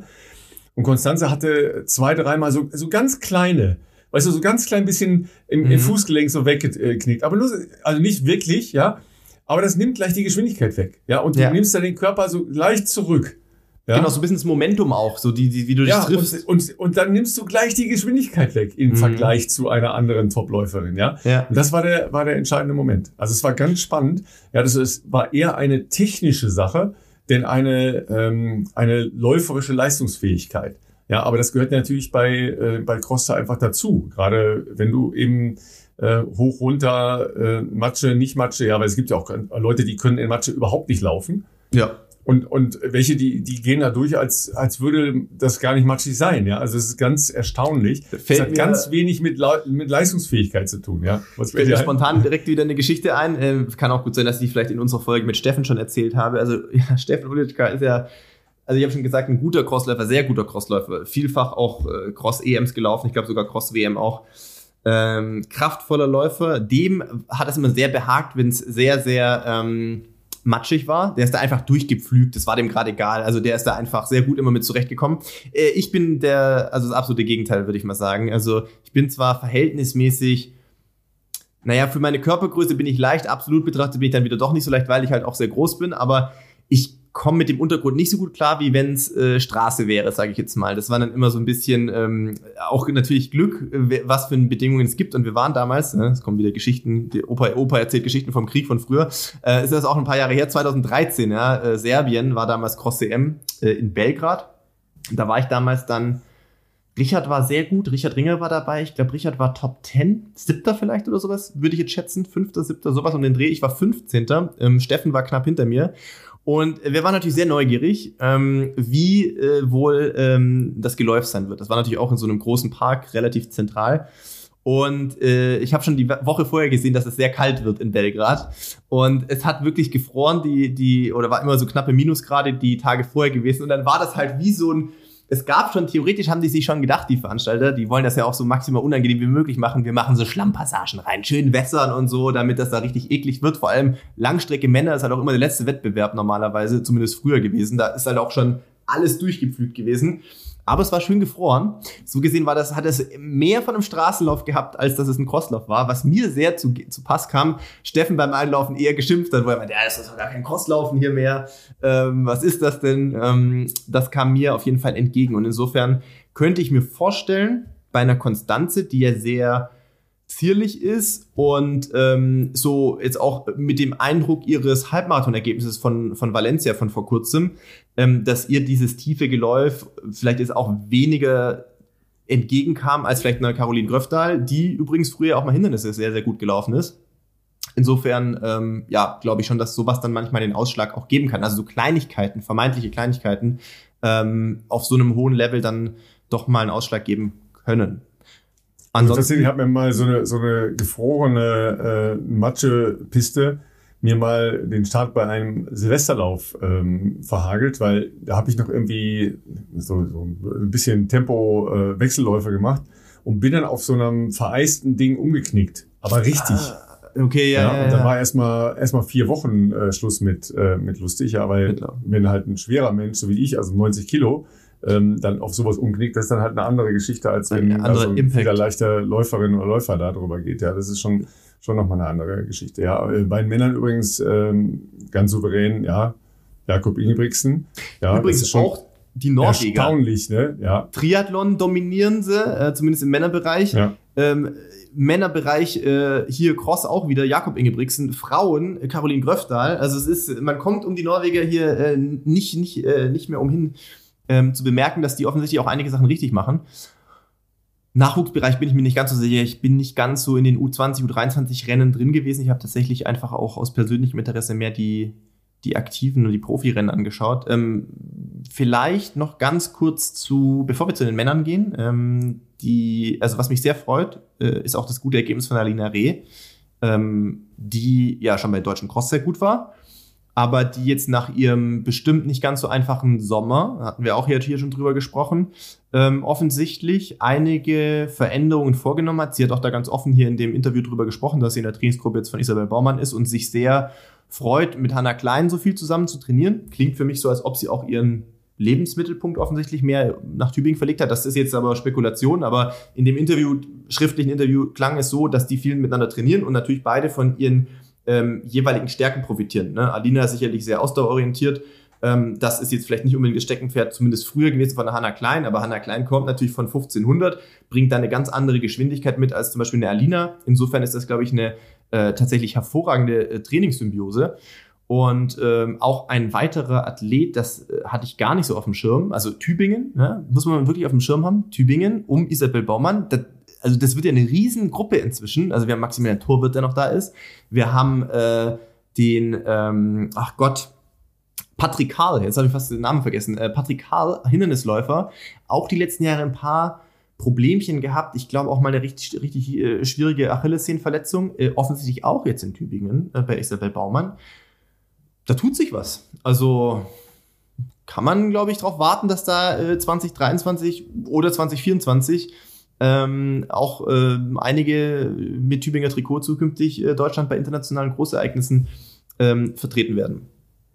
Ja, Dynamik in der Gruppe haben wir oft darüber gesprochen, ja, äh, dass man, dass man sich halt mit, mit Leuten misst, die auf äh, derselben Leistungsstufe unterwegs sind. Das ist schon irgendwann einfach wichtig, ja. ja. Und dieser Fokus wieder zu sagen, okay, wir besetzen alle Disziplinen, ja, die Mixstaffel ist ja zum Beispiel so. auch besetzt worden, ja ähm, die sind Vierter geworden, also überragend, ja, ja. Äh, weil das ja jetzt nicht falsch verstehen, aber das war ja eher die zweite Reihe, ja, weil die die anderen sind halt in äh, Männer respektive Frauenkategorien unterwegs gewesen, ja, und die werden dann Vierte da. Auch da eine, eine coole Mischung aus Langstreckenläuferinnen und äh, Mittelstrecklern, ja. Also Marc Hotel kommt ja von 1500. Für den ist das schon schon oberes Ende, ja. Aber die, die sind dann da, die haben halt ein Wettkampferlebnis, die haben halt auch einen Wettkampfreiz. Das ist natürlich was ganz anderes, als wenn du äh, einen Crosslauf im Training machst, ja, oder ein, äh, ja, so wie du das permanent machst, da äh, irgendwelche Strecken erkundest. Das ist ja was ganz anderes, wenn du da plötzlich einen Wettkampf machst, ja. Das kannst du gar nicht vergleichen. Und das äh, Niveau in Europa ist schon echt gut, was das angeht, ja. Absolut. Also diese Mixwettbewerbe, das ist ja eher ein äh, Phänomen der äh, neueren Zeit, sag ich mal, auch ein bisschen, glaube ich, ähm, Modernisierungsbestrebungen, glaube ich, geschuldet, was ich übrigens gar nicht schlecht finde. Ich finde das total, gut. Man muss nur wissen, also vor vier, fünf Jahren gab es solche Mixwettbewerbe, glaube ich, eben noch nicht. Finde ich aber total cool. Und ähm, wie du schon gesagt hast, es ist ja dann auch immer ein bisschen eine Abwägungssache, oder vielleicht auch eine gewisse Schwierigkeit, jemanden zu finden, der diese Mixed-Wettbewerbe machen möchte und nicht in den Klassiker-Wettbewerben zu starten. Ich denke, dass tatsächlich Mittelstreckler da durchaus prädestiniert sind. Mittelstrecke slash 3000 Hindernis, sowas, glaube ich, ist äh, eine gute Gruppe, weil es ist ja ein 4x15 Meter Wettbewerb. Insofern ist das einerseits natürlich für Mittelstreckler, die diesen, diesen Speed ja auch von der Bahn mitbringen, schon gut. Nur muss man auch wissen, gerade wenn man auch von vielen ähm, ähm, Interviews und Aussagen gehört hat, dass die Strecke hier in Italien bei Turin extremst anspruchsvoll designt war, sozusagen, ähm, ist es ja auch was anderes, ob du 15 Meter dann in so einem Geläuf äh, zu absolvieren hast oder äh, sozusagen äh, auf der Bahn. Ja? Das ist, ist schon eine andere, ähm, eine andere Beanspruchung, was jetzt vielleicht nicht jeder Mittelstreckler von Haus aus gewohnt ist. Es gibt auch, ähm, ja, es gibt bei Cross DMs auch Mittelstrecke als Wettbewerb. Das sind da aber meistens vier bis fünf Kilometer. Und es gab nicht immer äh, grundsätzlich so viele Mittelstreckler, die da immer Bock drauf hatten. Mir fällt gerade ein, äh, Carsten Schlangen, früher LG Nord Berlin, sehr, sehr guter äh, Mittelstreckler gewesen und auch äh, überall schon dabei gewesen bei internationalen Meisterschaften eigentlich. Der hat das immer sehr gerne, glaube ich, gemacht. Die hatten damals auch, glaube ich, so ein bisschen diesen Spirit in ihrer Trainingsgruppe damals. Äh, sehr, sehr gutes äh, Team damals gehabt, dass die dann gesagt haben, wir machen das als Ausflug, so Abschluss unserer Grundlagen äh, Ausprägung, sage ich jetzt mal, im Winter und wir fahren dahin und, und laufen die deutsche Crossmeisterschaft mit. Das war aber jetzt nicht bei allen Mittelstreckern immer super beliebt. Ähm, insofern, genau, musst du da mal Leute finden, die da Bock drauf haben. Und ich glaube, das ist ganz cool. Und die waren ja auch ähm, in dieser Vierer-Konstellation mit, ähm, du hast schon gesagt, äh, Marc Tortel, äh, Jens Mergenthal, das haben wir natürlich mit den Männern angefangen, nicht mit den Damen, aber äh, so ist mir leichter eingefallen, mit Nele Wessel und natürlich Elena Burkhardt. Ähm, ich glaube auch überraschend, also überraschend gut. Ich glaube nicht, dass man von vornherein eine Erwartungshaltung hatte, dass die um Medaillen mitkämpfen werden. Und sie sind ja nur ganz, ganz knapp an äh, Bronze vorbeigeschrammt. Also das ist ja auch ein cooles Zeichen und ich glaube, das wertet ja dann auch so ein Mixed, Mixed-Wettbewerb, der noch vergleichsweise jung ist, äh, auf und wird sicherlich dann zukünftig auch vielleicht einen höheren Andrang geben, da starten zu dürfen. Ähm, wir müssen auf jeden Fall noch kurz zu den Männern, weil da gab es aus deutscher Sicht, glaube ich, schon ein bisschen Überraschung. Ähm, nämlich, ich würde es mal sagen, äh, Philemon Abraham, der früher zumindest auch, also er trägt immer noch das Trikot der LG Regensburg, äh, aber wir waren ja sozusagen auch schon Teamkollegen. Ähm, ich glaube nicht, dass im Vorfeld viele Leute ihn auf der Rechnung hatten, dass er da den fünften Platz belegen wird, muss ich mal ehrlich sagen. Äh, was mich natürlich wahnsinnig freut, denn so wie ich jetzt den Rennverlauf hier rückblickend gelesen habe in den Artikeln, hat er sich ja auch, also, wie soll ich sagen, er hat sich nicht gerade versteckt, sondern er hat das Rennen, sage ich jetzt mal, mutig angenommen und ist zeitweise mal neben Jakob Ingebrigtsen äh, ganz vorne mitgelaufen. Ja, das muss man halt auch wollen. Ne? Ja, ähm, leider haben da ja zwei nicht so gut abgeschnitten. Also der eine ist gar nicht erst gestartet, Sam Parsons. Ähm, und Samuel Fitwi sicher auch nicht, den, den wir wahrscheinlich höher eingeschätzt hätten jetzt auf, äh, auf so einem ähm, Terrain da. Ähm, Sam hat sich halt krank gefühlt und hat dann, ähm, obwohl er am Tag vorher noch ein bisschen gelaufen ist, da auf der Strecke gesagt, nee, besser nicht. Ähm, das ist sicher auch die richtige Wahl, ja, weil du hast vorhin Julian Wanders angesprochen, wir haben äh, oft ja schon drüber gesprochen. Der ist halt in Valencia Marathon gelaufen am letzten ja. Wochenende, nee, am vorletzten Wochenende, ne? Äh, vorletzten Wochenende. Vorletzten, ja. Und ist ausgestiegen. So, dann äh, denkt man ja immer, okay, der ist bis 31 Kilometer gelaufen, also hat irgendwas nicht gepasst. Ja, aber tatsächlich hat er sich schon nach dem Flug dahin, also von Kenia dorthin nach Valencia schlecht gefühlt und äh, hat zumindest jetzt in einem äh, Instagram-Post bestätigt, dass er äh, klare äh, Krankheitssymptome hatte bis hin zu erhöhter Temperatur. Dann sowas zu laufen, ey, don't do this anywhere, ja. No. Ähm, und dann noch bis Kilometer 31. Das ist, glaube ich, eine ganz falsch verstandene Liebesmühe. Ja, ähm, du hast auch gesagt, der hat noch nicht viel Glück gehabt äh, in seinem Wechsel zur Marathonstrecke. Ja, stimmt. Leider nein. Aber äh, so, so es zu forcieren, ist halt lebensgefährlich. Ja, äh, Myokarditis, also äh, Herzmuskelentzündung, ist leider da ein sehr, sehr ernstes Thema, wenn du so einen Scheiß machst. Ne? Und ja. ist halt einfach auch ein schlechtes Vorbild. Ja, das ist ja der Punkt. Ja, ja genau. Es ist, glaube ich, aus, aus äh, menschlicher und Athletensicht kann ich das ich kann die Beweggründe, das zu machen, einigermaßen nachvollziehen. Gutheißen durch die nicht. Ich würde es jedem abraten, sowas zu machen. Auf, auf jeden Fall. Du hast vollkommen recht, Ralf. Das äh, kann auf jeden Fall lebensgefährlich sein. Und das ist ganz egal, ob du äh, Amateur oder Profi bist. Also auch wir Profis sind ja nicht unsterblich und ganz im Gegenteil. Ähm, wir sind oftmals leider die Unvernünftigeren. Und ähm, das Ding ist halt, ich verstehe, glaube ich, so ein bisschen aus, aus, aus seiner emotionalen Sicht raus. Klar, er hat ähm, ein, ein nicht sonderlich gutes Marathon-Debüt in Paris gehabt, mit äh, ja wirklich einem sehr roughen Einstieg in die Marathon-Szene. Ähm, hat sich dann nach einer Verletzung ausgerührt, hat sich lange äh, einem Wiederaufbau gewidmet, äh, war offensichtlich jetzt in sehr guter Form. Man kann ja vieles von seinem Training auch auf Strava verfolgen, beziehungsweise auf Instagram. Und, ähm, und wollte dann eben jetzt einen guten Marathon laufen, ist, glaube ich, auch lange Zeit auf Kurs von 206 äh, rum, 206, 207 äh, unterwegs gewesen Allerdings, ja, ähm, ist eben, wie du schon gesagt hast, aus Kenia, das ist natürlich auch eine lange Anreise, ne? also erstmal von Iten nach Nairobi, dann von Nairobi nach Valencia, das ist natürlich auch viel mit Fliegen und wahrscheinlich auch irgendwo mindestens mal in Europa noch umsteigen verbunden, schätze ich.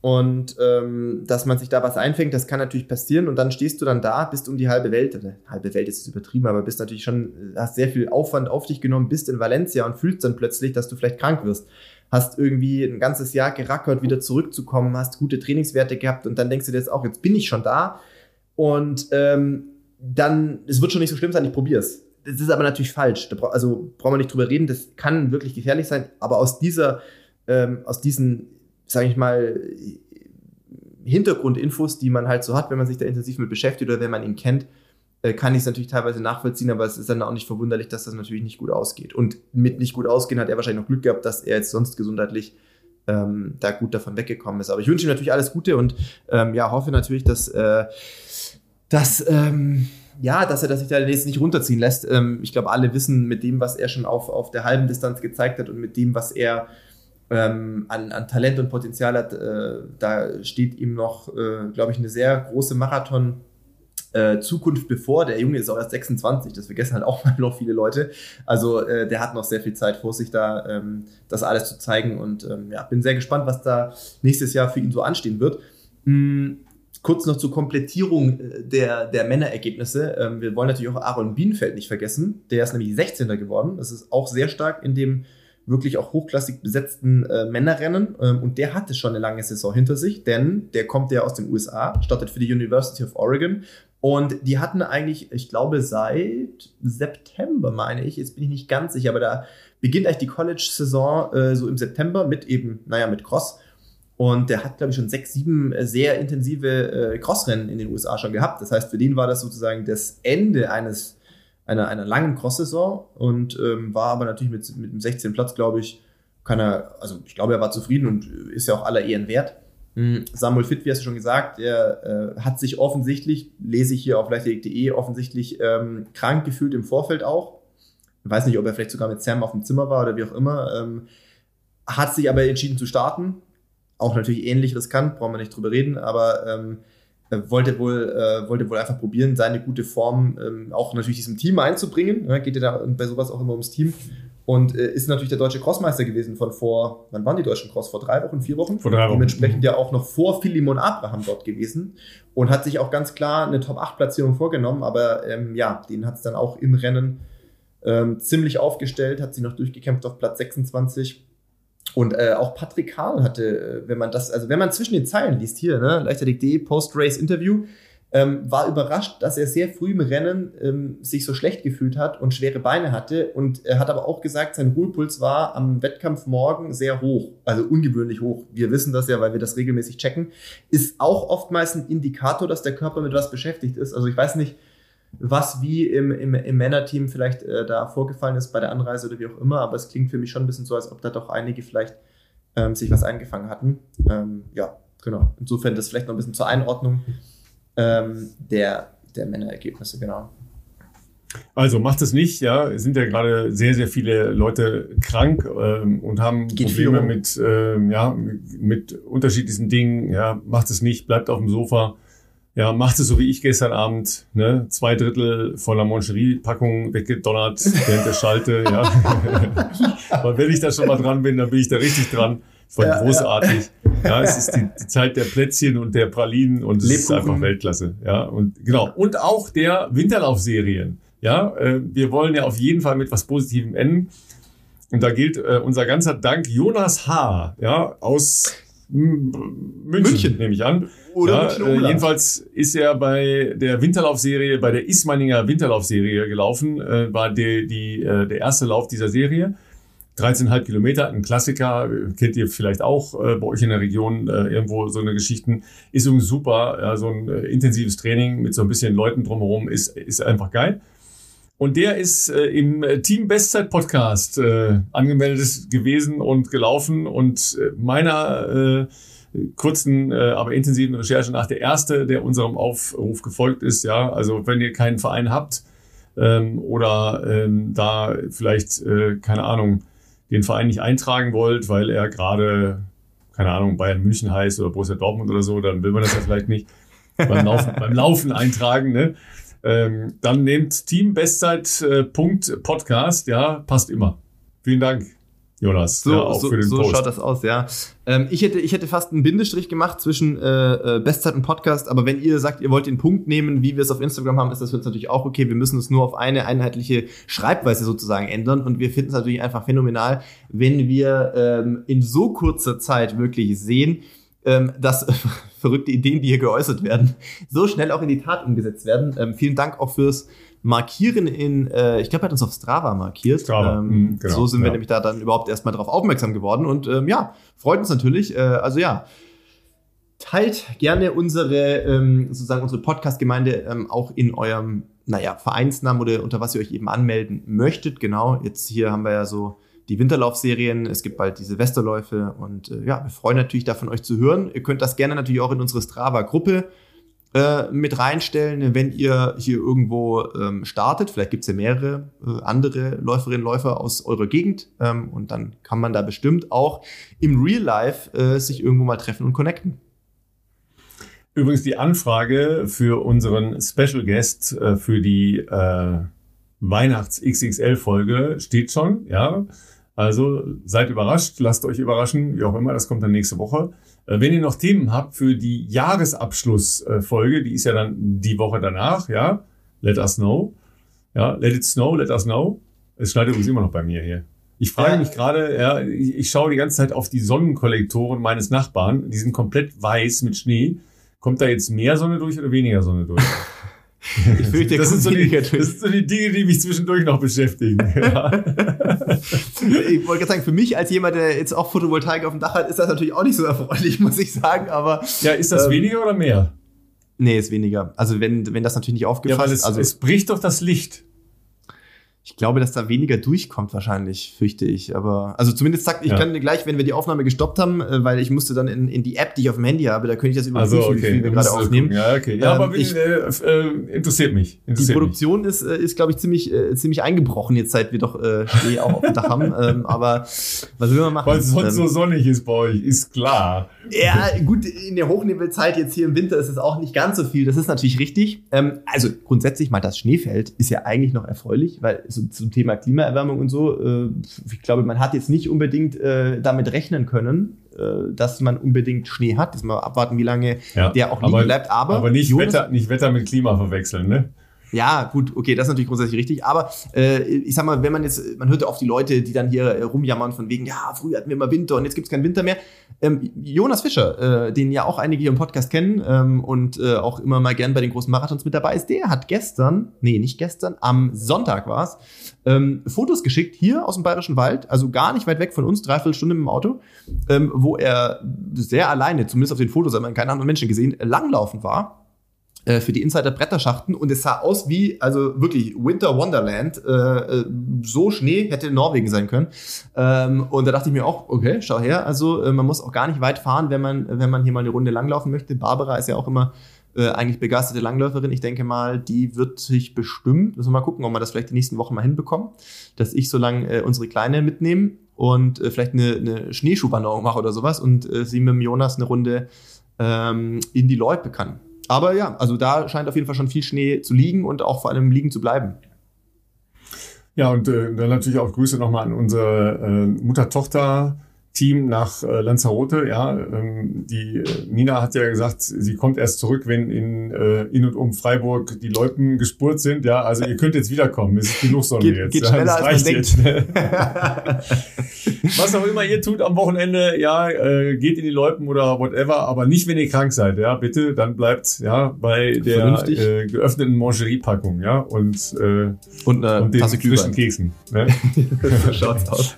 In dem Sinne, bis nächste Woche. Viel Spaß. Dir das nächste Woche. Macht's gut. Ciao, ciao.